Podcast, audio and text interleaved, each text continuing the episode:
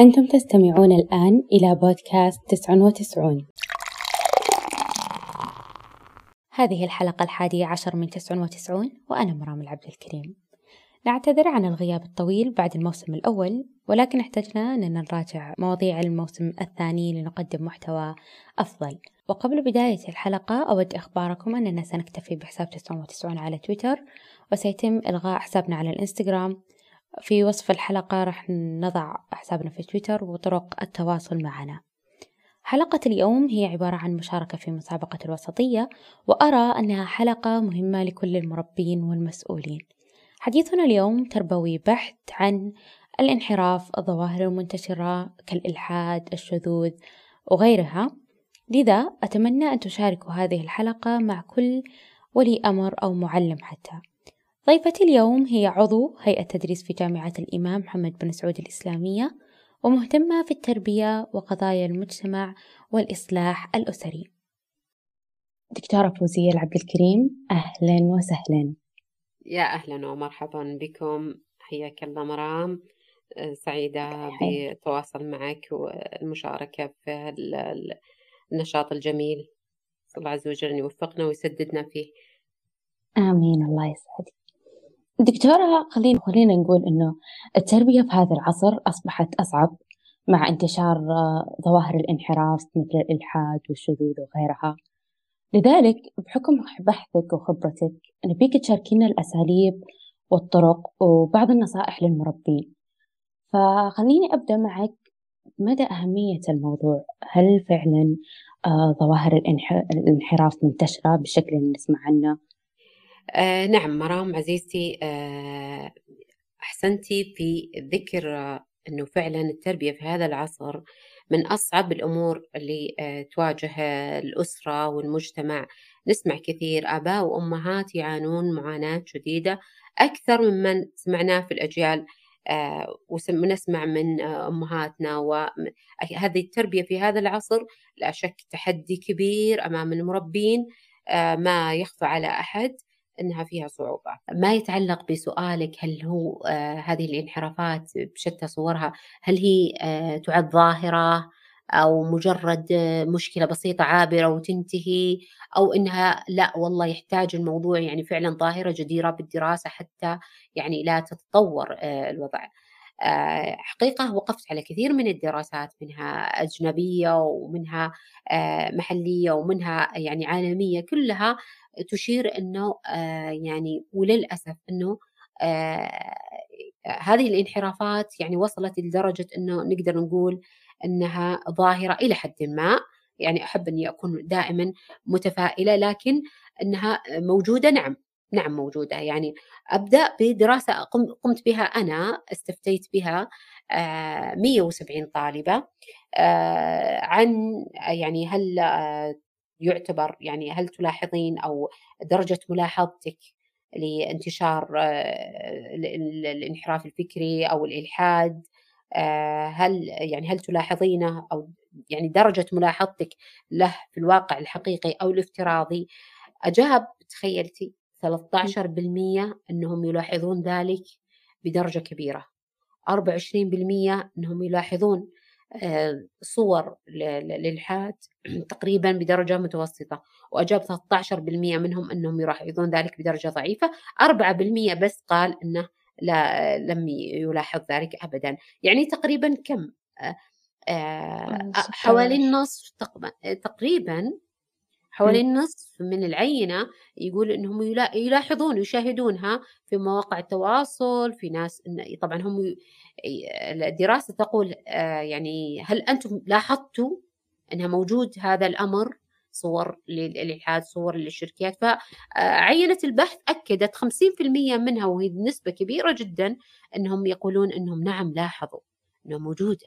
وهذه على فكرة الدراسة هذه تقريبا آه يعني آه إلى عام آه، كانت في عام 1438 فلك تتخيلي بعد مع هالتسارع آه، مع كل ما تقدمت تقنيات وكذا للأسف أتوقع إنه نسبة اللي لو بسأل أي أحد الحين في مكان عام ممكن يأكد لي. انت لو تدخلين بنفسك على بعض المواقع بعض المسميات للحسابات إنها تصرح. فلا نكون يعني أنا أقول لماذا أؤكد؟ مع أنه شيء مؤلم أننا أن, أن نقول أنها موجودة. آه، أريد أن أؤكد أنه آه، لابد أن نتعامل مع الأمر آه، ك كأنه مرض أو يعني بدايات بدايات المرض.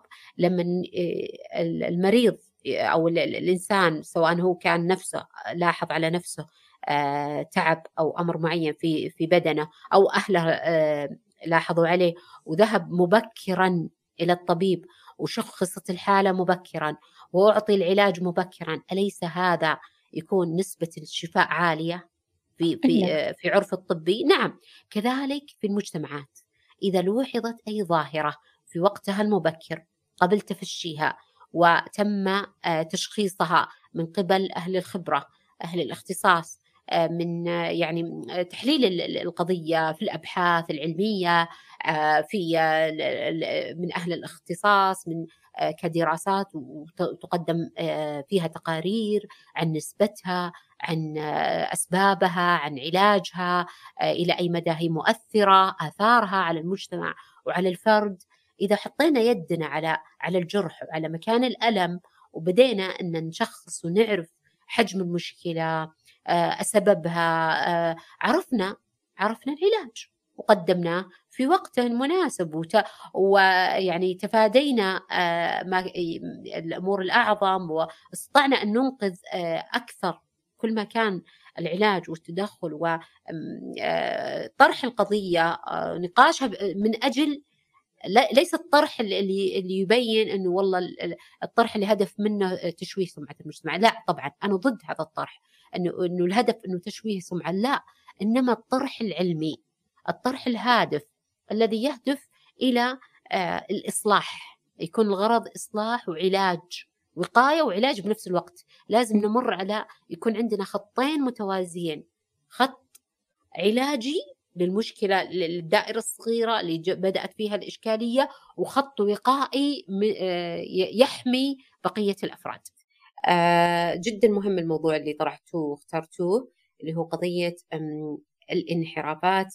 خلينا أقدر أصنفها أقول ما يتعلق بالانحرافات الفكرية وهي أصعب أنواع ترى الانحرافات.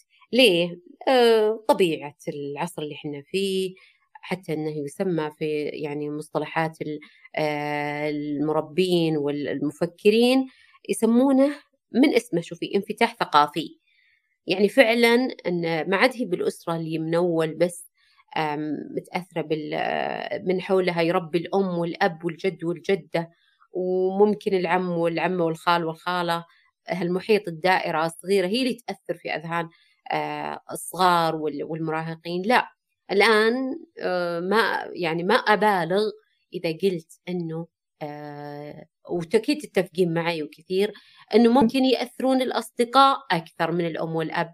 آه وسائل الإعلام صارت مربي أمور كثيرة خاصة وسائل الإعلام صارت آه حولت حولت العالم حولته كله صار يعني كأنه بين يديك في جهازك. يعني تشوف ثقافات تدخل على أفكار تدخل على آه، يعني أمور كثيرة مختلفة تيارات مختلفة. كأنك داخل في محيط حتى مو بحر محيط لا ساحل له فعلا أنا دائما أشبه العصر اللي إحنا فيه والانفتاح هذا كانها أمواج تيارات. وأكيد عارفة هذه الأمواج بطبيعه الحال لو يرتمى فيها أحد أو تغرق فيها لا سمح الله سفينة. انت يعني قولي لي مرام لو تغرق سفينة فيها من اللي بينجو برحمة الله سبحانه وتعالى؟ تخيلي غمار تيارات ورياح وعواصف ومحيط وسفينة. هذه السفينة إن لم تكن محصنة إن لم تكن مبنية على أساس قوي إن لم يكن معها ربان قوي آه، أو ربان عنده مهارات عالية إن لم يكن نفس الموجودين آه، على متن السفينة آه، يحتاجون أنهم يكون عندهم يعرفون يسبحون مهارات حتى ينجون. هذا المثال تعالي نطب يعني نقيس عليه في واقعنا. فعلا حنا في عصر انفتحت علينا الدنيا وهذا ما ذكر لنا الرسول صلى الله عليه وسلم إنها يعني سيفتح آه، لكم الآفاق آه، يخاطب الرجل يده يخاطب فخذه هذه فعلا الآن أنا وياك نتكلم نخاطب كأننا نخاطب جدار أمامنا أو نخاطب حوالينا. وهذه سبحان الله مصداق لما قال الرسول صلى الله عليه وسلم وأوصانا بوصايا وهي اللي اليوم إن شاء الله نستلهم منها يعني هذا الموضوع المهم ونستلهم منها خلينا نقول لك مفاتيح أو محاور أساسية لعلها تكون مثل اللي تنور لنا الطريق تكون مساعدة لكثير من المربين إنهم كيف يواجهون هذا التحدي. سفينة مجتمع معانا هذه سفينة المجتمع أيضا هي برضو على مستوى أصغر سفينة أسرة. هذه السفينة لابد إنها تصل إلى بر الأمان تكون محفوظة. زي ما قلت لك طالما إن كان هذه السفينة آه، جهزت بأحسن تجهيز وتبعت التعليمات ويكون معها دائما الربان تلاحظين معها دائما خريطه طريق صح ولا لا؟ بوصلة. بوصلة خريطه طريق نعم. ما يمشي عبث لابد معاه تعليمات. كذلك أيضا الآباء والأمهات أي مشكلة أو ظاهرة تلم في المجتمع أو خلينا نسميها يسمونها في, الم... في على الصعيد الشرعي يسمى آه، فتن. إحنا في المصطلحات العلمية والمنهجية يسمونها مثلا تحديات آه، عولمة آه، انفتاح يسمى عدة مسميات. هي ما هي إلا فتن. فالآباء والأمهات اللي يسكرون آذانهم وعيونهم ويعتبرون إنه خلاص ننجرف ونمشي وهذا حال الدنيا وكل الناس أكيد إنهم طبيعي مش تتوقعين؟ إنه ينجرفون ينجرفون ويضيعون يتوهون فعلا يعني آه ضياع. آه لا بعد سنوات تجدين إنهم يحزنون على أنفسهم. ليه؟ هم فرطوا لأنه فلتت يعني انفلت الأمر يعني من أيديهم. ما عاد في تحت السيطرة. يمشون بلا هداية بلا تعليمات بلا توجيهات. أكيد أكيد دائما إنه تسير سفينة بلا توجيه هذه مصيرها إلى ضياع. ف يعني يعني علنا نستلهم من ذلك أهمية مثل طرح هذه القضايا. ويعني أعجبني كثيرا اختياركم للموضوع. موضوع حساس يهم كل بيت كل أسرة كل كل أم كل أب كل مهتم بعملية التربوية وعمل ونجاة المجتمع المسلم وأيضا ليست فقط ترى يعني النجا ليست فقط المجتمع المسلم بهذه التعليمات ينجو. تدرين مرام إنه إنها تعتبر نجاة للعالم للعالم بأسره. لأن هذه القضايا مثل الانحراف والشذوذ خطرها خطرها على الكرة الأرضية. نعم الكرة الأرضية كلها. ما ما أبالغ ليه؟ لأنه سبحان الله إذا انتشرت هذه الأمور في المجتمعات. تسبب آه، أكيد يعني غضب الله عز وجل كثير من الأمراض الأوبئة التفشي. مصداق الحديث الرسول صلى الله عليه وسلم ما فشى في قوم إلا كان يعني سلط الله عز وجل عليهم جنده من الأمراض والطواعين. الحروب الحروب كلها سبحان الله لأننا في على وجه الأرض إنما نحن على سنن الله سبحانه وتعالى. سنن شرعية سنن كونية سنن اجتماعية. إيش معنى سنة؟ معنى السنة يعني قانون مثل شفتوا القوانين الفيزيائية أنه إذا صارت كمعادلة أنه إذا تحققت معطيات معينة تؤدي تلقائيا إلى نفس النتيجة. كذلك سبحان الله ترى على في الدنيا الله عز وجل جعل فيها نواميس وقوانين. هذه القوانين إن حصلت أدت إلى نفس النتائج. هذه يعني حتمية ليست آه، حدودا لقدرة الله سبحانه وتعالى لا وإنما أمور ضب نظم فيها هذا الكون. فأرجع أقول وش دخل هذا في آه، في في كلامنا؟ أقول أن آه، اهتمام الجميع اهتمام اللي هي خلينا نقول المحاضن التربوية ما يتعلق بالأسرة المجتمعات عفوا المؤسسات التربوية كمدارس جامعات كل المؤسسات المحاضنة التربوية وسائل الإعلام إذا اهتمت بها بالأجيال فإنها آه، يعني في النهاية أكيد إنها يكون اهتمامها ومنع هذه الانحرافات عنها بيكون نجاة لسفينة المجتمع ككل. طيب آه خليني أرجع معك أنت قلتي أسباب آه أنواع الانحراف. ممكن تعطيني التفصيل وش أنواع الانحراف؟ سؤال مهم وجميل. آه الانحرافات لما أقول انحراف بشكل عام فيشمل كل أنواع الانحراف الفكري العقدي الانحراف السلوكي. طبعا الفكري العقدي مثل مثلا الإلحاد وصوره التمرد على قيم المجتمع الانحراف السلوكي مثل الجرائم مثلا اللي هو التنمر الشذوذ يعني من ناحية الشذوذ اللا أخلاقي العنف بشكل عام كلها صور للانحراف. أقدر أقول أن الانحراف الفكري أساس وقد يكون سبب للانحراف السلوكي. فاهتمامنا بالانحراف الفكري هو هو الأولى وهو الأساس. لماذا؟ اعتبارات يعني مهمة لعلي إن سمحتي لي يعني نذكرها الآن أو إن أكيد. أي نعم. يعني أولا لقضية أنه ليش نعالج الانحراف الفكري؟ تذكرين معي أنه مقاصد ويعرفها هذه كل أحد مقاصد الدين اللي هي ضرورات الخمس. أهمها حفظ الدين وحفظ العقل والنفس فحفظ الدين من إنه يكون الإنسان يسلم له دينه وينجو من هذا الانحراف العقدي هذا من أهم مقاصد اللي جاءت بها الشريعة الإسلامية. فهو من الضرورات الخمس وهو أوجب الواجبات على المسلم وعلى المسلمين عامة أنهم يحفظ. حماية الفرد والمجتمع من هذا من الانحراف الفكري المتمثل بمثلا الإلحاديات والشركيات قول الله سبحانه وتعالى يعني في فاعبد فاعبد الله مخلصا له الدين. ألا لله الدين الخالص؟ أيضا قال تعالى ما يعني ما أحصي لك الآيات بل هي فحوى الرسالات السماوية. كل الرسائل السماوية جاءت بقضية التوحيد ولا إله إلا الله حتى يعني لا أحصي لك الآيات والأحاديث اللي جاءت في تركز وتثبت هذه كأنها يعني لو أحصيناها والإحصائية اللي نجدها في عدد الآيات والأحاديث اللي تذكرنا أو تبين لنا بأهمية العناية بحقيقة التوحيد ما جاءت بهذه كما وكيفا إلا لأهميتها في صنع شخصية المسلم.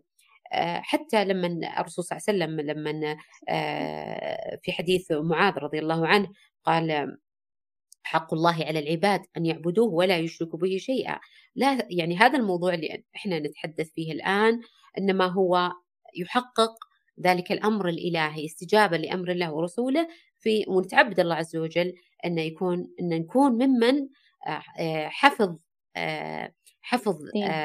نعم دينه حفظ جناب التوحيد لأهميته للفرد والمجتمع وذكرنا أنه أيضا يعني يكون الجانب العقدي هو جانب ركن ركين من شخصية المسلم. أيضا أقدر أقول مهم لأهمية أنه ترى التربية ما هو ما هي ليست مهمة جهة واحدة ولا مهمة مؤسسة واحدة إنما هي مهمة يشترك فيها كل مؤسسات المجتمع. نعم الأسرة وهي أهم شيء وهي البداية والأساس أكيد يكمل عليها دور المدرسة يكمل عليها طبعا المدرسة بما فيها معلم ومنهج وكل ما يدور في يعني الخبره المدرسيه أيضا يكملها دور الجامعات مؤسسات وسائل الإعلام الهادفة كلها تتكامل لتحقيق يعني تحقيق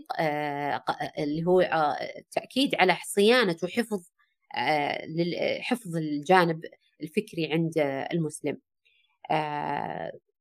أيضا طيب. لو لاحظتي إنه اسمحي لي بهالنقطة فيه مهمة جدا. هذه هي القضية اللي أشغلت كثير من المهتمين والمفكرين والحريصين لدرجة إنه أقيمت يعني الكثير من المؤتمرات الإسلامية كلها جاءت في محاورها تؤكد على آه، خطورة آه، الانحراف الفكري اللي بدأت صراحة بوادر في ظهوره وفيه دراسات كثيرة تبين أنه لا والله موجود ما هو بس مجرد يعني شكوك إنما هو للأسف يعني حقائق مشاهدة. طبعا هذا بناء على دراسات علمية. فتلاقي تشوفين المؤتمرات الإسلامية على مستوى عالي على مستوى الدول نادت بأهمية أن, أن, أن تقوم المؤسسات التربية بأدوارها أن تهتم الأسرة والوالدين يهتمون بالحرص على تنقية حقول الأبناء تنقيتهم من حتى يسلم يسلموا من شكوك الشكوك في الدين الشكوك في الإله الشكوك في سبحانه وتعالى الخالق التشكيك في الشرائع. في المبادئ الإسلامية في حرمة مثلا بعض الأمور مثلا الحجاب كل هذه الأمور نسمع ونشاهدها أنها بدأت والله في تشكيك ف يعني الأمر فعلا الآن يعني ما ما أبالغ إذا قلت فعلا دق ناقوس الخطر لابد إنها. شتى المنابر يكون فيه عناية واهتمام. طيب وش أسباب يعني هذه الظواهر إنه انتشر صار فعلي بيننا؟ ممتاز. آه، سؤال مهم وفعلا إذا عرفنا عرف السبب بطل الحجب أكيد إنه إنه في هذا الأمر ما كان أتى لنا بدون أسباب أكيد إنه فيه يعني وراءه عدة أمور أو خليني أقول لك ما هو عامل واحد وليس سبب واحد وإنما هي عوامل. وفعلا إذا قلت كلمة عامل أنا أعنيها.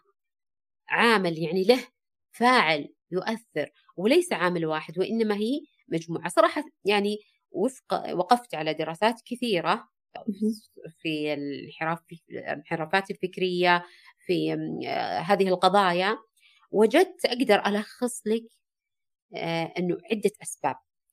آه، هناك أسباب شخصية نفسية سيكولوجية وفي أسباب يعني ترجع آه، نقدر نقول لتركيبة الشخص نفسه. نعم في أسباب ترجع نقدر نقول معرفية. آه، وترجع لي طبعا إن الجهل بالكثير من الأمور هي ليست معرفية بمعنى إنها معرفية وإنما إنه نظرا لجهلهم بالعلم والمعرفة وضعف الحصيلة العلمية في أسباب آه، تاريخية وبتستغربين كيف تاريخية لأنه آه، ترى صور الانحراف العقدي والفكري كالإلحاد والشرك وبعض الظواهر التشكيك ليست حديثة. وبل علمنا القرآن الكريم وقص علينا في القصص. بداية كان فرعون أول من أنكر إله. أنكر الإله تماما قال يعني آه، ما علمت لكم ما علمت لكم من إله غيري. ادعى الألوهية. فمن وجود آه، يعني من قضية قضية تاريخية قضية أيضا بعد ذلك اللي هو بداية تقريبا في القرون آه، الوسطى مرت آه، وخليني شوي لو دخلنا شوي الموضوع تاريخيا وفلسفيا لكنه مهم آه، صراحة. خلينا مهم نبدأ صراحة. بالتاريخي وننتقل بعدها للمعرفي وال اي اللي هو قضية ترى ما هو جديد اللي هو الآن التشكيك في الدين. وللأسف إنه هذا اللي هو السبب التاريخي ما لنا علاقة فيه إحنا يا المسلمين ولكن نتائجه جت انعكست. كيف؟ انعكست. نعم الله يفتح عليك. كيف؟ كان فيه صراع تاريخي آه، معروف في التاريخ بين في القرون الوسطى بين الكنيسة وبين العلماء. فكانت الكنيسة آه، طبعا في الدين النصراني آه، الدين النصراني محرف في ذلك الوقت. كانوا الكنيسة لها أهدافها ومصالحها أن تحجب العلم والحقائق عن عن الناس. وكانوا يعني لا يريدون من الناس أن يتعلموا كان الجهل هو الأساس يخفون الحقائق كما أخبرنا عنهم القرآن الكريم أنهم يعني سبحان الله يخفون يخفون ما لهم ويفتحون ما عليهم. لا ما ما يؤمنون بالكتاب كله. لابد سبحان الله إنهم يخ... اللي يتفق مع مصالحهم يظهره. وهذه مع مثبتة. في القرآن ومثبتة أيضا في كتبهم حتى هم يخفون في كتبهم ما لا آه، إيش القضية هذه؟ كانت صراع بين الكنيسة والعلم، كان في العلماء يقومون بتجارب ويقومون مثل التجارب الفيزيائية، الجيولوجية، نتائجها طبعا سبحان الله التجارب العلمية إذا مشت على قانون ونظام معين بمعطيات معينة تعطي نتائج حقيقية. الكنيسة لا يعجبها أن الناس تصل إلى الحقائق. ليه؟ لأن الدين أصلا محرف في ذلك الوقت. لذلك آه، صارت ثورة علماء وكانوا يعني آه، في ذلك الوقت على الكنيسة كان معهم حق أنهم يثورون على ذلك يعني الدين المنحرف الدين المحرف. فثارت على الكنيسة ومن هنا بدأت ظهور العلمانية. وسموها علمانية من اسمها ليه؟ لأنها ثورة. أيوة ضد العلم. على من؟ أنا ودي يكملون ضد هي العلمانية عفوا هي آه، مرادفة للعلم. هي ضد الدين العلمانية اللي خرجت في أوروبا. هي ضد الدين. طيب أي دين؟ ضد الدين المحرف ضد الدين المسيحي. ما عند ما في إشكال. يعني ترى الإسلام ما عنده مشكلة مع العلم. بالعكس الإسلام يعني شأن العلم. أول آية نزلت في القرآن الكريم اقرأ. باسم ربك الذي خلق. الآيات القرآنية تتحدث أفلا يتفكرون؟ أفلا يعقلون؟ أولي الألباب؟ أولي العقول؟ أولي النهى تأمر الإنسان أنه يمشي في الأرض ويتفكر في مخلوقاتها ويبحث في في أرض الله سبحانه وتعالى. فيعني حنا كمسلمين ما عندنا مشكلة في أنه في العلم. بالعكس بينما الإشكال اللي حصل في تاريخ أوروبا كان له أثر بظهور الإلحاد ماذا فعل العلماء عندما رأوا أن أهل الدين أو يسمونهم رجال الدين يخفون الحقائق؟ طبيعي هنا ظهر الحاجز أو خلينا نقول الفصل ما بين الدين وما بين العلم. وظهر العلماء الذين طبعا يقولون لا دين لا دين ابدا لأنهم يعتقدون إنه ضد العلم. هذه النزعة هي اللي بدأت فيها بشكل أكبر ظهورها في أوروبا. طبعا بدأت يسمون يعتبرون نفسهم علمانيين. طبعا اتفاق مع أنهم ضد الجهل الذي تنادي به الكنيسة. تأثرت طبعا المجتمعات المسلمة مع إنه ما لها علاقة. لكن مثلا آه، تلقينهم اللي في السابق ابتعثوا وسمعوا بهالموجة. لكن ما يدرون إنهم أو ربما يتجاهلون إن دينك أنت كمسلم ليس كدين هؤلاء هم ربما يحق لهم الثورة على الدين المحرف لكن أنت دينك دين علم دين حق دين عقل.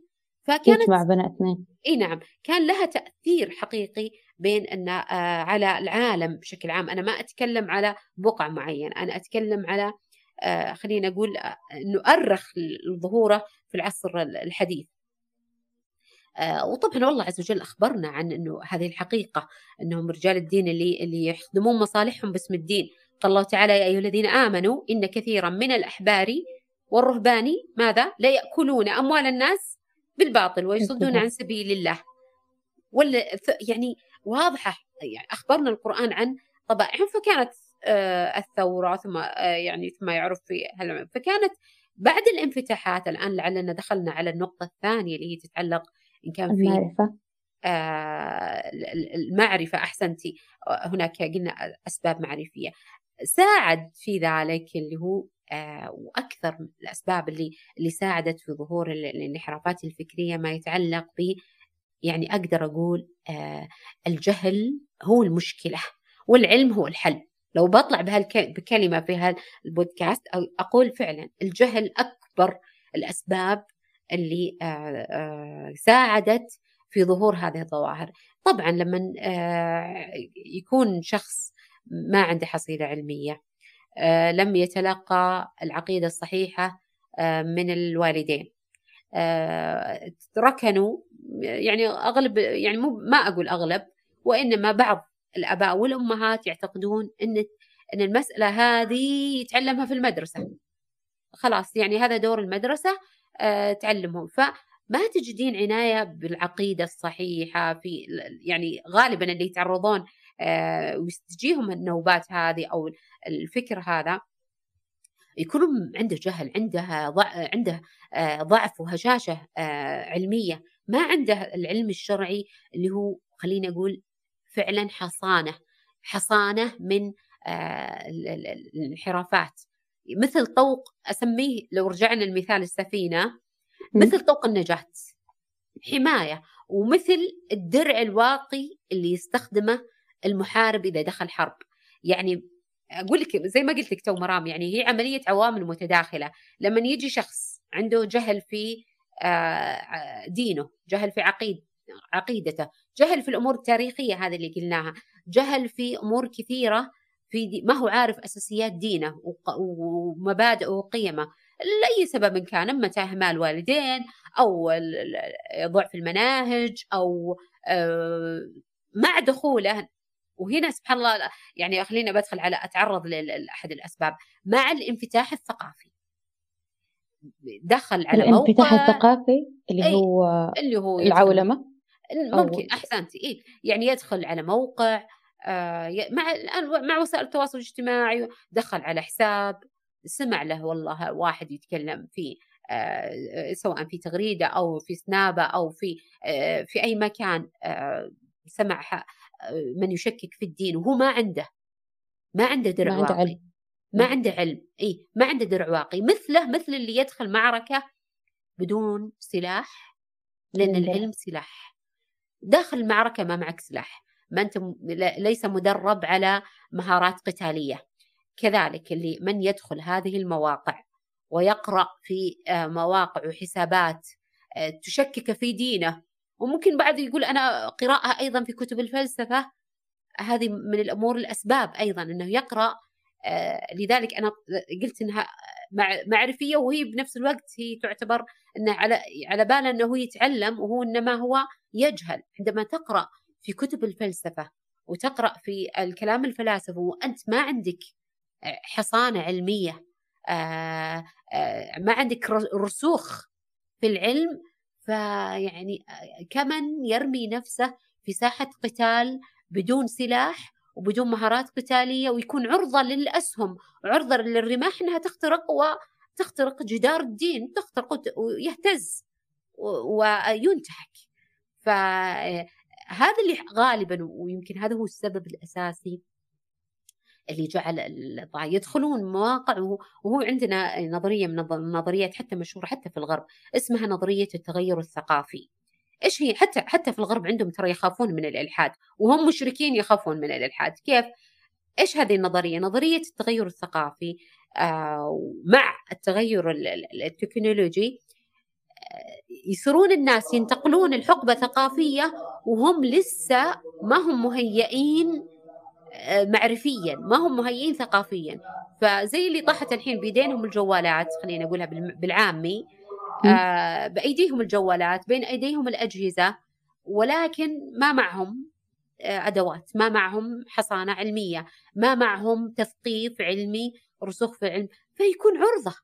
عرضة سهلة وصيدة سهلة جدا للتشكيك في الدين. لما يدخل ويسمع تفسير آية بطريقة خطأ أو يشوف برنامج تلفزيوني وكثير. أشوف م. لما تشوفين قنوات تقول لك أنا سمعت والله واحد يفسر ويا كثرهم الآن برامج كثيرة آه ما نبي نحدد اسم معين لكن برامج يجي يفسر القرآن تفسير هوى. و...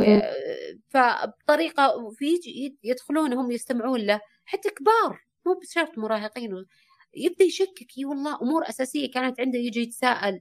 ليه؟ لأنه آه سمع من ادعى الدين وادعى التفسير لكن لأنه هو المستمع ما عنده علم ما عنده حصانة علمية في دينه ما عنده رسوخ في دينه أدى إلى أنه بسرعة يكون آه، مثل هش ينكسر بسرعة يتأثر بسرعة. ما عنده مثل الوقاية اللي تقي من خطورة فأنا أعتبر هذا من أكبر الأسباب قضية آه، الجهل مع آه، جهل ومعه تقدم تكنولوجي مصيبة.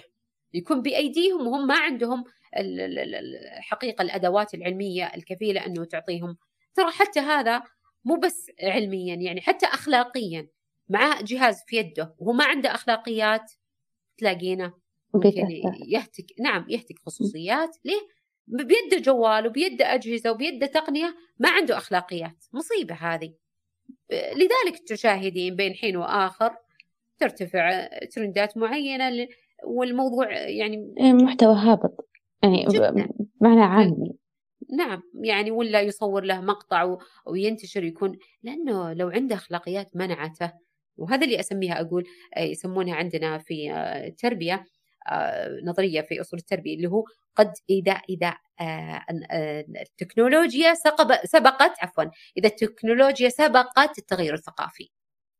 يعني ما أمدى المدرسة وما أمدى الوالدين ما يلحقون لأن التكنولوجيا سريعة. والتربية لسه نايمين يعني للأسف الأمهات والآباء مو متابعين وما ما يعون إذا ما عندهم وعي بأساسيات مهمة إنه والله. ف يصير ما يلحقون إنهم يطورونهم تربويا ان صح التعبير. ما ما يلحقون يطورونهم اخلاقيا وينبهونهم. ترى هذا ممنوع. لين تجي المؤسسات إذا عاد كبر الموضوع وكذا بدأت الآن بعض المؤسسات وبعض الدول تفطن لهذه النقطة. يعني إنهم يضعون ما يسمى آه، ميثاق أخلاقي آه، للتعليم الإلكتروني. تسمعين به؟ مواثيق أخلاقية الآن بدأ يؤسس لها مؤخرا. طيب والمصيبة اللي قبل عشر سنين اللي حصلت والأشياء اللي حصلت خلاص هذه يعني كأنه بعد النتائج اللي شافوها بدأت تصدر الدول توقع أو تسوي مواثيق آه، ميثاق أخلاقي للتعليم الإلكتروني للمستخدم للمستفيد وبدأوا يضعون في قوانين آه، في الأنظمة القوانينية القانونية واللوائح إنه يجرم من يقوم بتصوير أحد يجرم. بتراها ترى هذه ما جت إلا بعد. يعني صح ما بعد أي حادثة تصير ينزل القانون اللي يردحها. إيه؟ إيه؟ ابي أبيك تلاحظين والمستمع إنه فعلا التكنولوجيا سبقت تغير سبقت آه، التثقيف. وهذه هي المشكلة الأساسية اللي تفسر لنا الكثير من المشكلات إنه سرعة التقدم التكنولوجي أكثر من آه، التثقيف والتوعية آه، والتربية. فتجي التربية بعد ما تصير هذه يبدون يلتفتون لهذه الأمور. خلينا الحين برجع لك لنقطة إنه الجوالات صارت بيدينا ما عاد صرنا يعني نتقدم مع التكنولوجيا. بس خلينا نختم اللي هي الأنواع الثلاثة. نتكلم عن النوع النفسي أو السبب عفوا السبب إيه؟ النفسي وبعدين نرجع أحسنتي قبل ما أوصل لل... قبل ما أختمها بعلق ويزيد الأمر خطورة إنه إنه إنها صارت بأيدي بأيدي الصغار. يعني كون الانفتاح هذا ما عاد في آه، يعني أو قلت الرقابة آه، الوالدية وأيضا الرقابة المؤسسية على آه، بسهولة دخول هذه المواقع. أثناء الألعاب ويتعرضون لعمليات يعني عمليات تشكيك أثناء اللعبة أثناء عموما يمر على ناظر الطفل أو وهو يلعب صور معينة إنه ما يمر ينتقل من مرحلة لمرحلة إلا لما يقوم بطقوس. وأنا فعلا شاهدت بنفسي آه لعبة معينة ما ينتقل للمرحلة إلا بعد ما مثلا ياكل نوع من أكل ياكل لحم خنزير أو يقوم بضرب آه توجيه مثلا سلاحه المقدس أو إنه مثلا يقوم بقرابين هي آه ضمن ديانة آه أخرى آه، في دي في طقوس نصرانية أو طقوس بوذية. فهو قاعد ممكن تقول لك لا هو مجرد لعبة بينتقل مرحلة لمرحله طيب ما هالمنظر لما يتكرر يتكرر يتكرر عليه يتخزن في عقله ويحس إن الموضوع نعم يعتاده. ويصير يبدأ آه، خلاص آه، يبدأ يستقبله العقل ويبدأ يتقبله. وبالعكس واحيانا ممكن يحبه. وبداية دائما آه، بداية الأمر كذا حب واهتمام وهو في البداية يصير تقبل عادي. فيعني ترى ما هي ابدا يعني حتى نقول لك من ضمن الأسباب التقنيه أو الأمور ما يتعلق بالتقنيه إنه الألعاب وما محتوى الألعاب إنه يكون آه ليس خاليا تماما من آه الخلل العقدي. أدخل على السبب النفسي اللي ذكرتي، بعض الناس سبحان الله سيكولوجيته النفسية آه سريعة التأثر سبحان الله. أو بعض الناس كتركيبة نفسية أيضا آه أضعف شخصية من ناحية. طيب آه ما يقدر التحكم مثلا بغرائزه. وأيضا في نوع من الأنواع ما سماه لنا آه القرآن الكريم والسنة اللي هو بعض الناس كتركيبة الشخصية نفسها عنده نوع من الكبر عن الحق واحتقار الرأي الآخر. أيضا في نوع من الشخصيات اللي معرضة معرضة أنا ما أجزم ولكنها معرضة إنها تتأثر أكثر من غيرها آه، اتباع الهوى يعني شيء في النفس وافق حاجة في النفس. أعطيك على سبيل المثال آه يعتقدون نفسيا أنه آه لما إنه يتخلى عن الدين إذا أخذنا مثلا الإلحاد مثلا يعتقد أنه إذا أعلن إلحاده أنه تسقط عنه التكاليف الشرعية ويصبح طبعا هذا يوافق أنه لأن هواه نفسه وده إنه مثلا وافقت هوى نفسه وأيضا حب وإنه يعتقد إنه آه، إذا إذا آه، ألحد أو من الملحدين أنه يصير أنه يمارس كل الشهوات اللي في نفسه. طبعا وهذا المعنى يعني خلل عقدي يعني ما يقبل يعني عقليا إنه إنه هذا فعلا هذه طبعا حيلة شيطانية. يعني صدقها صاحبها. فيظن إن الحاده هو اللي بيسوغ له إنه يتخلص مما يسمونه بالمسؤولية الدينية ويتحايل بها على نفسه سبحان الله يخدع نفسه حتى يعرض عن آه، صوت داعي الضمير عشان ما عاد يحس إنه إذا سوى كذا ضميره ما عاد يأنبه إذا ترك الصلاة ضمير يعتقد أن ضميره ما راح يأنبه إذا سوى شهوات. وسبحان الله وهذا مصداق القول لكن مستحيل مستحيل إنه يعني إنه يتخلص من مسؤولية الدنيا حتى من الداخل. نعم بالعكس يكون يكون عقاب داخلي أكثر. وكما قال الله عز وجل وجحدوا بها واستيقنتها أنفسهم. ظلما وعلوا سماه ظلم لأنه ظلم النفس. وعلو استكبار استكبار عن الحق عن الحق. اتباع للهوى فانظر كيف كان عاقبة المفسدين. سماهم مفسدين لأنهم بدأوا بإفساد دينهم إفساد نفسهم. آه أيضا من العوامل اللي تعتبر نفسية للإلحاد آه ويمكن أشرت له اللي هو مرض العجب والغرور بالعلم. يعتقد ويغتر يعني عادنا الله وإياكم من ذلك. وهذه أحيانا يصاب بها الله يا مقلب القلوب ثبت قلوبنا على دينك يصاب بها أحيانا العلماء. وحتى لو كان لما يعجب بالعلم اللي هو وصل له. وهذه مرحلة خطيرة للإنسان سبحان الله. واحتقار الغير وعدم قبول الحق. آه وهذه آه يعني آه من الأدلة الثابتة في, في القرآن الكريم عنها عن قول الله تعالى تذكر آه، اذكر الآية معي واتلوا لهم واتلوا عليهم عفوا واتلوا عليهم نبأ الذي آتيناه آياتنا. يعني اسمع الآية. نبأ الذي الله عز وجل يخبرني يقول واتلوا عليهم يعني أخبرهم بنبأ نبأ من الذي آتيناه آياتنا. يعني ربي أعطاه علم. آتيناه آياتنا. إيش النتيجة؟ نتيجة عجبه وغروره إيش حصل له؟ كم الآية؟ واتلوا عليهم نبأ الذي آتيناه آياتنا فانسلخ منها. فأتبعه الشيطان. ما عاد هو تابع للشيطان. م. بالعكس. فأتبعه الشيطان فكان من الغاوين. سبحان الله. يعني آه، لو ليه؟ لأن سبحان الله ركن للأرض.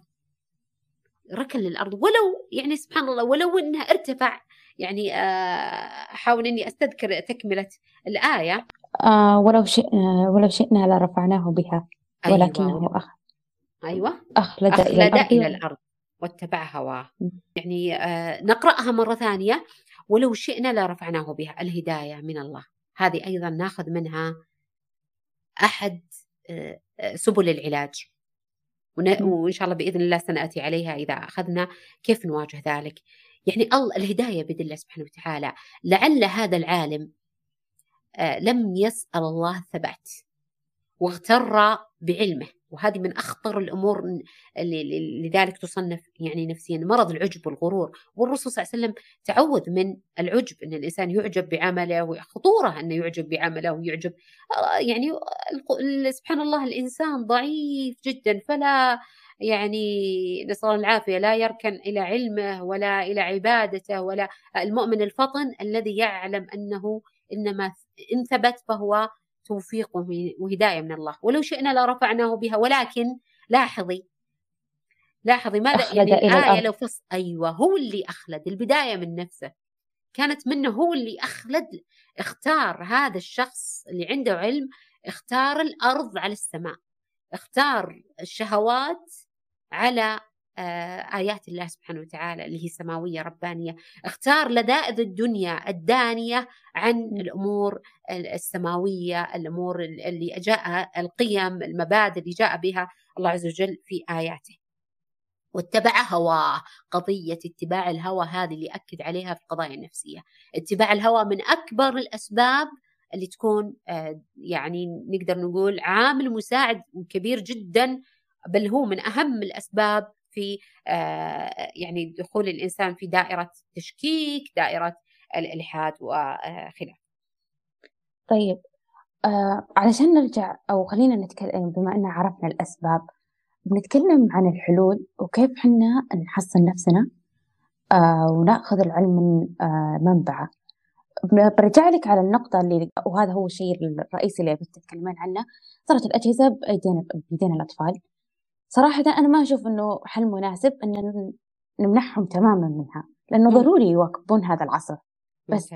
أنا كيف أراقبهم؟ كيف أعرف هم يعني كيف أنا أعزز الثقة فيهم أو أعزز الجانب الديني فيهم؟ أي نعم. آه، ممتاز. يعني سؤال مهم وهو اللي يعني الثمرة اللي إن شاء الله بإذن الله نطلع فيها.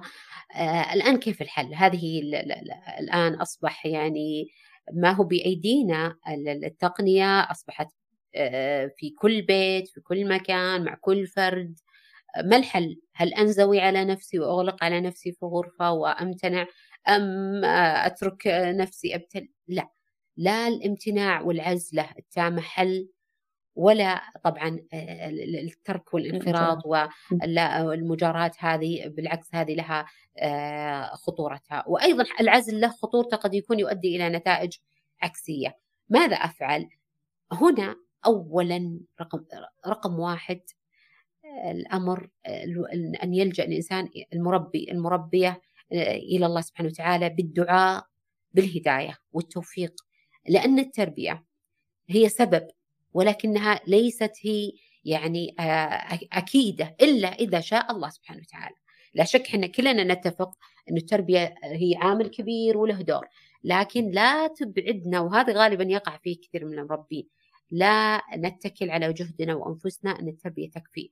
لابد من آه، طلب الهداية من الله سبحانه وتعالى التوكل على الله دعاءه. قبل حتى آه، والجنين في بطن أمه أن يدعى له بالهداية وأن تسأل الله عز وجل آه، أن يوفقك ويعينك على التربية وأن تفتقري إليك. أنا أكلم كل المربين أم أب أو كل مهتم بالعملية أنه قدامه جيل قدامه متلقي تربية. أولا اعلمي أن الأمر سبحان الله بيد الله سبحانه وتعالى وأن تفتقري من حولك وقوتك وتفوضي أمرك لله وتستعيني به وتطلبي منه العون. ثم الأخذ بالأسباب وهو أولها زي ما تفضلتي فعلا التربية اللي تكون هادفة على أسس واضحة يعني حقيقة مهم من الأم الأم الأم ولا شك دور الأب مهم. الأم تكون واعية. واعية في آه إنها كيف تكون تحرص على آه يعني على هذه اولا الغرس الصحيح النبتة البذرة بتربية أبنائها آه على العقيدة الصحيحة مثلا بأسماء الله الحسنى بربطهم بالله سبحانه وتعالى. قبل ما يعني من الصغر يعني تحاول إنها باستمرار حتى مع وجود الأجهزة لكن التربية مثل عملية الشحن. شفتي لما الجهاز كل ما فضى نروح نشحنه. كذلك الإيمان. كذلك عملية آه، التربية والشحن الإيماني. نربيهم بأسماء الله الحسنى. أن الله سبحانه وتعالى هو الرزاق هو الهادي هو الرقيب وهذا اللي بوقف عليها. آه، تربيتهم على الرقابة الذاتية. آه، ما هي ما هي رقابة ذاتية فقط وإنما هي مرتبطة بالله. سبحانه وتعالى.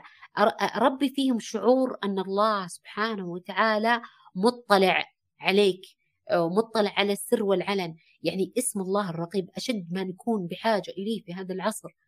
بدل ما يخاف منك أو يخاف أنه والله اطلعوا على الصفحات اللي دخلتها خلي الخوف من الله سبحانه وتعالى والتربية على آه يعني آه أسماء الله عز وجل الحسنى وصفاته.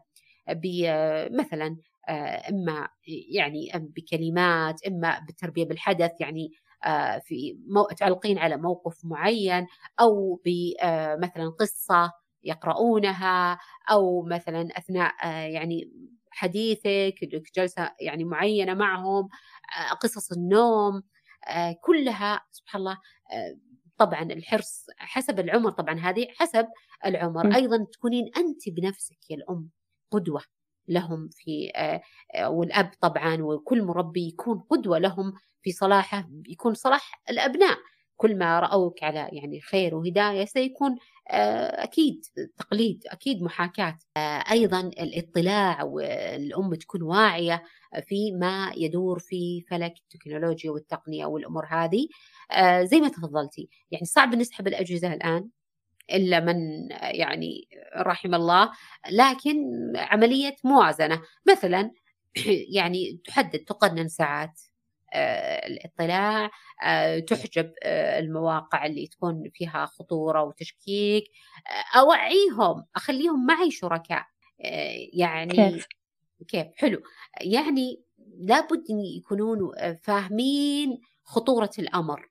إنه والله ترى في زي تعطينهم تهيئة. يعني الحين لو بنرسل الرحلة الجزيرة والجزيرة هذه فيها خطر. وش بنقول لهم؟ عشان نهيئهم لها نفسيا. بنعطيهم الأدوات العتاد. حتى لو كانت رحلة لعبة يعني بيروحونها.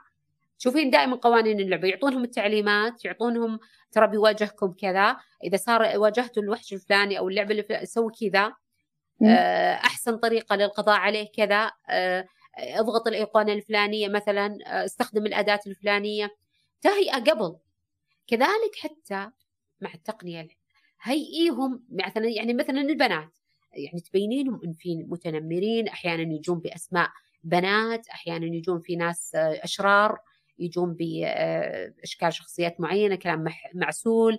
يقول لك مثلا أبغى أعرف موقع بيتك أبغى أعرف صورتك أبغى لابد أعطيهم التوعية أعطيهم وش ممكن يحدث بعض الناس لا يسكت عن هذا الموضوع يقول ما أبغى أفتح عيونهم. لا لابد إنك توعيهم لأنه للأسف الشديد يعني ما عاد بالتربية زي أول. يعني هم بيعرفون هذه الأمور منك ولا من غيرك؟ فأعطيهم إياه بقالب آه هادف بقالب يناسب أعمارهم بطريقة الناصح آه آه الواعي. اللي انتبه وبين لهم الأخطار. بعض الناس لا يعطي التوجيهات بدون ما يقول آه ليه التبرير كثير ترى الآن اطفال الحين يتساءل كثير يتساءل حوار ليه طيب كذا ليه؟ حاوريه علميه ليش أنا إحنا خايفين من هذا؟ لأنه إيش إيش التبعات اللي راح تكون؟ آه لما تتواصل معاه ممكن يسوي كذا ممكن يسوي كذا ممكن يسوي. وطبعا وأثبتي له بعض الأمور اللي فعلا وقعت. صدقيني هم يعني أذكياء ويعون وتجدينه يجيك ويقول لك إنه مثلا إلا والله في أحد جاني كذا وعملت له بلوك وكذا.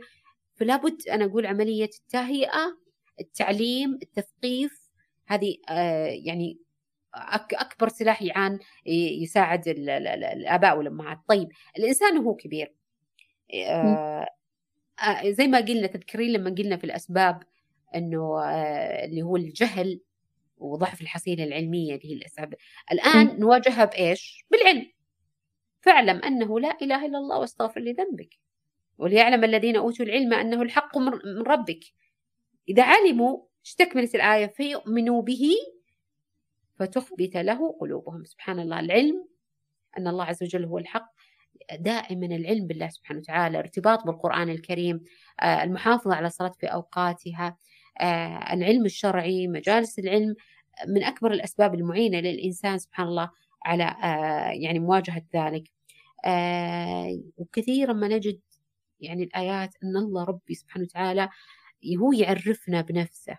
وسبحان الله ترى الآيات اللي فيها حديث عن عن الكون وعن السماوات وعن الأرض وعن ليس إنما هي لمقاصد عقدية ترسيخ الإيمان في القلب. ألم يقل الله عز وجل سنريهم آياتنا في الآفاق وفي أنفسهم حتى يتبين لهم أنه الحق. أولم يكفي بربك أنه على كل شيء شهيد. سبحان الله كأن نعم يعني رؤية آيات الله آيات الله القرآنية وآيات الله الكونية. كلها سبحان الله تأمل فيها دراستها التعرف عليها تأمل آيات الله عز وجل اللي, اللي تبين لي خلقه ومخلوقاته وفي نفسي وفي أنفسكم أفلا تبصرون. يا ترى هالآية لو في أنفسكم أفلا تبصرون؟ فعلا إذا تأملت في نفسك إيش النتيجة؟ سبحان الله لابد ما يكون مؤثر. هذا التأمل وهذا التفكر يزيد حصيلتك العلمية الإيمانية وتكون مثل الحصانة آه، المنيعة. يعني شوفي أيضا آه، قول الله عز وجل عن يعني آه، استنكاره ممن يعرض عن آيات الله يقول الله عز وجل وكيف تكفرون؟ يعني سبحان الله اسمعي الآية يعني انظريها اليوم نظرة مختلفة. وكيف تكفرون؟ يعني كيف توصلون لهالمستوى من الإلحاد أو الشرك؟ وكيف تكفرون؟ وأنتم تتلى عليكم آيات الله. الإنسان لما يكون عنده العقل الصريح وعنده آه، ما عنده هوى نفس وتتلى عليه آيات الله مستحيل يكفر. إذا كان فعلا يريد الحق إذا كان إنسان مريد للحق ما أتكلم عن اللي يتبع هواه أتكلم عن الإنسان يبحث عن الحقيقة. وهو يسمع آيات الله وعنده العقل الصحيح مستحيل يكفر.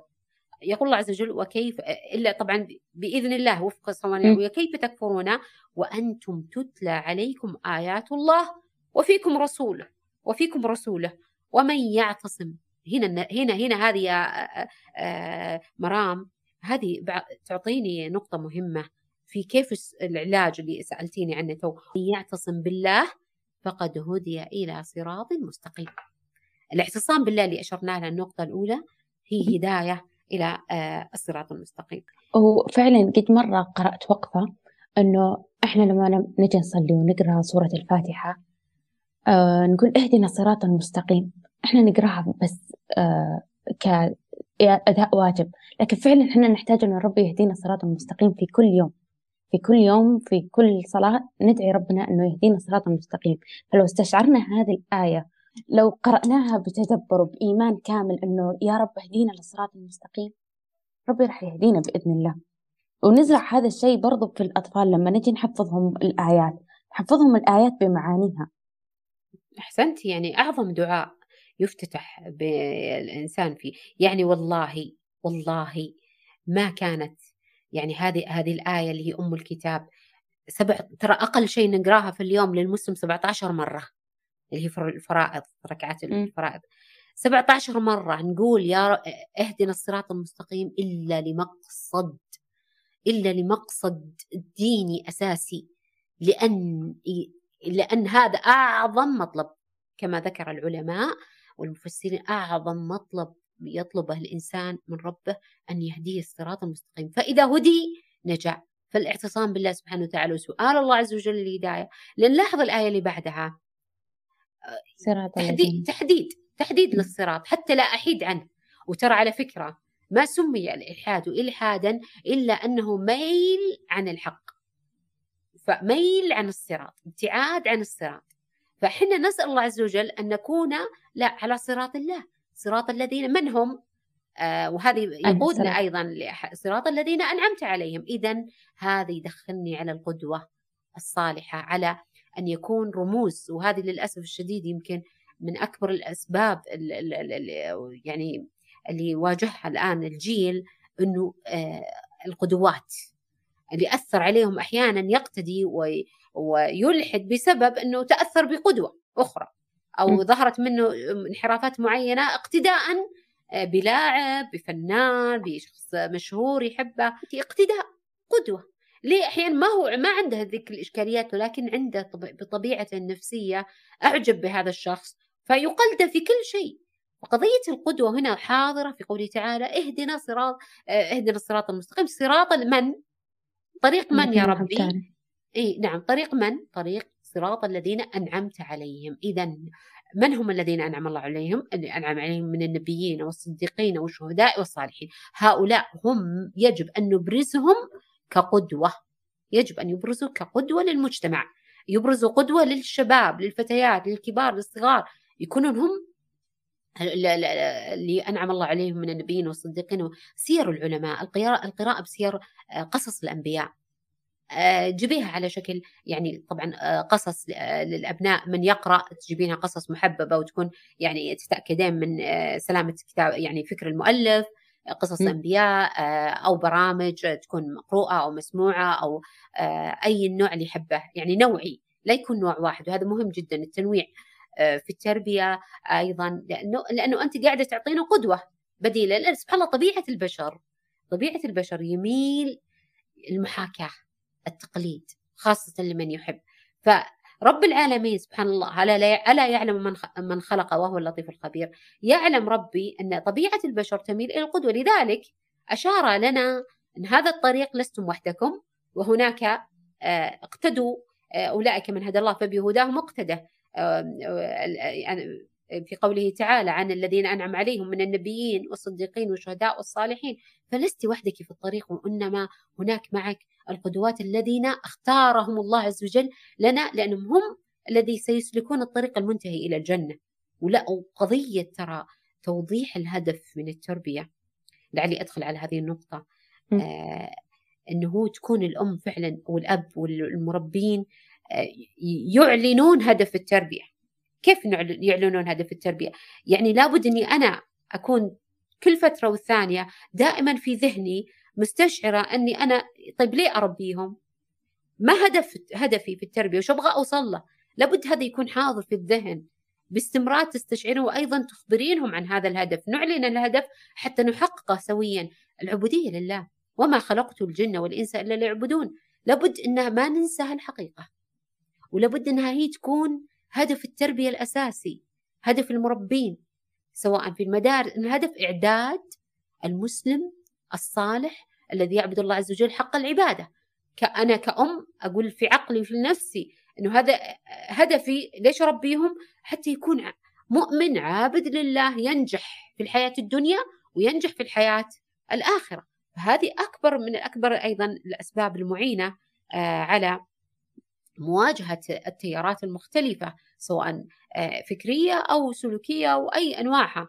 أنه وعي حقيقة آه، هدف التربية. ليش أربي؟ لما تتزوج البنت وتفكر في أبناء ليست مجرد عملية بيولوجية بس لا. وإنما هي عملية أنا خليفة الله في أرضه. فعلا أنا استخلفني الله عز وجل في أرضه في هذه الأسرة. أني آه والله لم لم يختارني ربي سبحانه وتعالى وهذه لابد أن تعيها الفتيات والشباب وخاصة المقبلين على الزواج.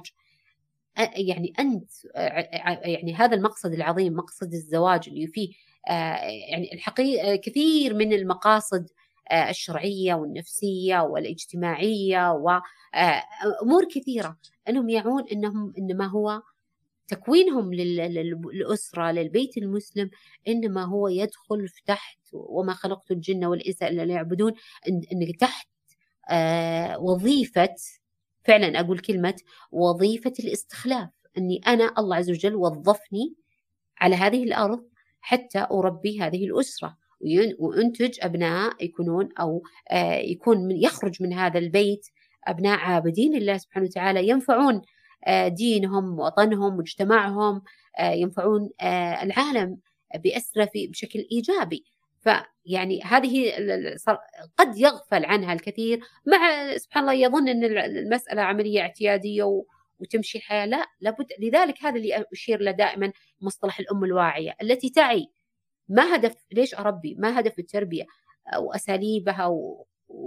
وتعرف أن تفرق بين الأولويات أه قبل نختم الحلقة خليني أعرف مثلا مصادر كتب أو مصادر معينة تنصحين فيها المربين يتجهون لها لأنه أسئلة يعني الأطفال الصغار ما ما توقف يعني يسألون ليش وكيف لما يجي يسألني وأصرفه هو بيروح يبحث عن مكان ثاني يلقى الجواب فيه ما راح. هذا. فأنا كيف يكون عندي المعرفة الكاملة اللي أجاوب على أسئلة الطفل. أحسنتي ممتاز. أول شيء زي ما يعني آه ذكرنا هنا آه أحصن نفسي بالعلم. لما أنا آه تسأليني عن المصادر أول هذه المصادر أولها القرآن الكريم. ما أنت بلاقية كتاب تربية؟ والله يا مرام قرأت في نظريات التربية كلها وغربها الغربية والعربية وعلى مختلف القرون. من يعني اللي ألفت فيها المؤلفات. إلا ما أي نظرية تجدينها ناجحة وهادفة أجد لها سبحان الله أصل موجود في القرآن الكريم. توجيه. لكن حنا غافلين عنه. يعني أنصح حقيقة إن كان من نصيحة. أهم شيء اعتني بأن لما تقرأين كتاب الله عز وجل تعبدا نعم وأيضا معرفة يعلمك الله سبحانه وتعالى. آه أنت ابدأ علمي نفسك بكتاب الله سبحانه وتعالى. هو أجمل كتاب وأفضل كتاب تربية. آه طبعا قراءة متدبرة. آه يكون عندك مثلا على جنب أو تفسير السعدي. يعني شوفي في بداية القرآن بدايته. ألف مين إيش قال لنا عن القرآن؟ ولي ما القرآن يعني ليس بحاجة لأني يعني أؤكد على هذه الحقيقة. في الإجابة موجودة في أول الآيات. ذلك الكتاب لا, لا ريب, ريب فيه. فيه. لا تشكين. لا ريب فيه. ابدأي من منطلق اليقين. لا تاخذينه وأنت مشككة. من منطلق اليقين. لا ريب فيه. طيب كملي هدى للمتقين. خارطة طريق للمتقين. اللي يبغى السلامة والنجاة. لاحظي نهاية الآية الخامسة.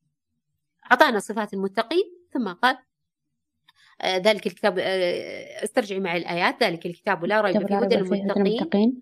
آه، الذين يؤمنون بالغيب. ويقيمون الصلاة نعم. وما رزقناهم ينفقون. أولئك على هدى من ربهم. وأولئك هم المفلحون. مفلحون. هذول اللي يفوزون يفوزون بالوصول إلى بر الأمان الوصول إلى الغاية اللي أراد الله عز وجل أوجدهم الأرض من أجلها. ولاحظي أول بعد ما ذكر أصناف الناس في القرآن الكريم بعد هذه الآية عندما ذكر المتقين ذكر المنافقين اللي هم الفئة اللي تفسد في الأرض والانحراف الفكري والعقدي والسلوكي والأخلاقي ما هو إلا صور لهؤلاء يعني آه، آثار هؤلاء المفسدين. ثم ذكر لنا أول قصة في القرآن الكريم قصة آدم وقصة الصراع بين الخير والشر. كأنها تعطينا مثال لما كان آدم عز وجل أراد أنه يكون آدم وظيفته. يعلمني ربي سبحانه وتعالى أنه أول وظيفة لك هي آه، إني وإذ قال ربك للملائكة إني جاعل في الأرض خليفة, خليفة. فأنت موجودة هنا. هذه هذه الرسالة اللي ربي يذكرني إياها دائما سبحانه وتعالى أنه أنا موجود خليفة. خليفة في بيتي. ترى مو معنى خليفة أنه لازم أصير خليفة على على يعني آه لابد خليفة بالمعنى الحقيقي. خليفة. إنما هو أنت خليفة الله أينما كنت. خليفة في آه غرفتك على دولابك. نعم على دولابك. نعم. الله عز وجل استخلفك في هالمكان. كيف؟ بمعنى الله عز وجل الشيء الله جعلك خليفة في أمر لك صلاحيات. إني أختار ما يرضي الله عز وجل في هذا ما وضعت من ملابس في اختياراتي في آه، آه، في سماعي خليفة على نفسي. إذا ما كان عندي مثلا لسه ما بعد كونت أسرة. الله عز وجل جعلني خليفة على نفسي. أني أكون هذه النفس أن أتقي الله عز وجل بها ولا أظلمها وأتبع هدى الله عز وجل وأسير على آه، ما يعني قال الله وقال رسوله أسير على هدى المتقين أجعل لي القدوات الصالحات أكون أنا مؤثرة وأكون أحمل رسالة أني أكون خليفة لله في أرضه ماذا يحب الله عز وجل؟ وماذا لا يحب؟ فما يحب الله عز وجل أنادى به وما لا أحب ما لا يحب الله عز وجل أنهى عنه. فيعني بلغوا عني ولو آية. كما قال الرسول صلى الله عليه وسلم بلغوا عني ولو آية. يعني أنك كونك تحمل هذا الهم أنك كونك تكون خليفة أيضا في أسرتك أين كان أين أين كنت في هذه الأسرة؟ بأي مرتبة؟ بأي مستوى؟ في في مدرستك؟ في آه، في مجتمع الرفاق جماعة الرفاق؟ عضوة مع في مكان عضوة في نادي؟ أو إن لما يكون إنك تحمل تمشين وأنت تمشين وأنت في آه، تتواصلين وتشاركين وأنت تحملين هم إنه أنا خليفة الله في الأرض أنا أحقق آه، غاية الله عز وجل. وهي وما خلقت الجن والإنس إلا ليعبدون. آه، قضية يعني آه، هذا أكبر كتاب صراحة أوصي به زي ما قلت لك كتاب الله عز وجل. هو كم وهذه وصية الرسول صلى الله عليه وسلم لنا قال ومن يعش منكم فسيرى اختلافا كثيرا أو كما قال رسول الله صلى الله عليه وسلم وقال وأيضا أوصانا عليكم بسنتي وسنة الخلفاء المهديين من بعد عضوا عليها بالنواجذ أوصانا في خطبة الوداع بالتمسك بالقرآن والسنة وأخبرنا أنه ستكون هذه الفتن وأن النجاة إنما النجاة في كتاب الله وسنة نبيه. في كتب كثيرة تسألين عن المصادر لا أحدد كتاب معين. يعني في كتاب جميل مثلا أسئلة الأطفال الإيمانية وكيف يرد هذه جدا يجاب عن الأطفال يعني أن الأم تقرأ كيف تجاوب على طفلها عندما يسألها يعني عن أسئلة قد تكون إلهية وهي يعني تخاف أنها ممكن تجاوب إجابة خاطئة.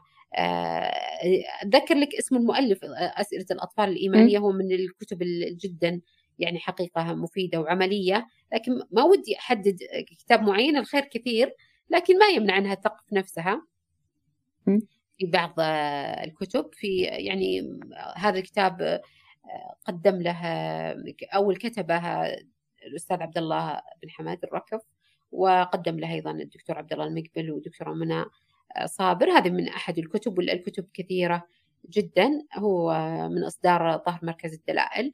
مفيد مفيد للأم في كيف تواجه وكيف تجاوب على الأسئلة اللي تتعلق بالذات الإلهية. وهي ترى شوفي سبحان الله هذا السؤال الإيماني عند الطفل يتساءل عن ربه هو يعني سؤال فطري آه، سؤال طبيعي يتساءله الإنسان لأنه يريد أن آه، لازم تجاوبينه على هذا السؤال. يعني مو أنه يعني ممكن يحصل طفل وطفل لا غالبا آه، بس الطفل اللي ما يسأل طيب لأنه أجيبت عنها الإجابة.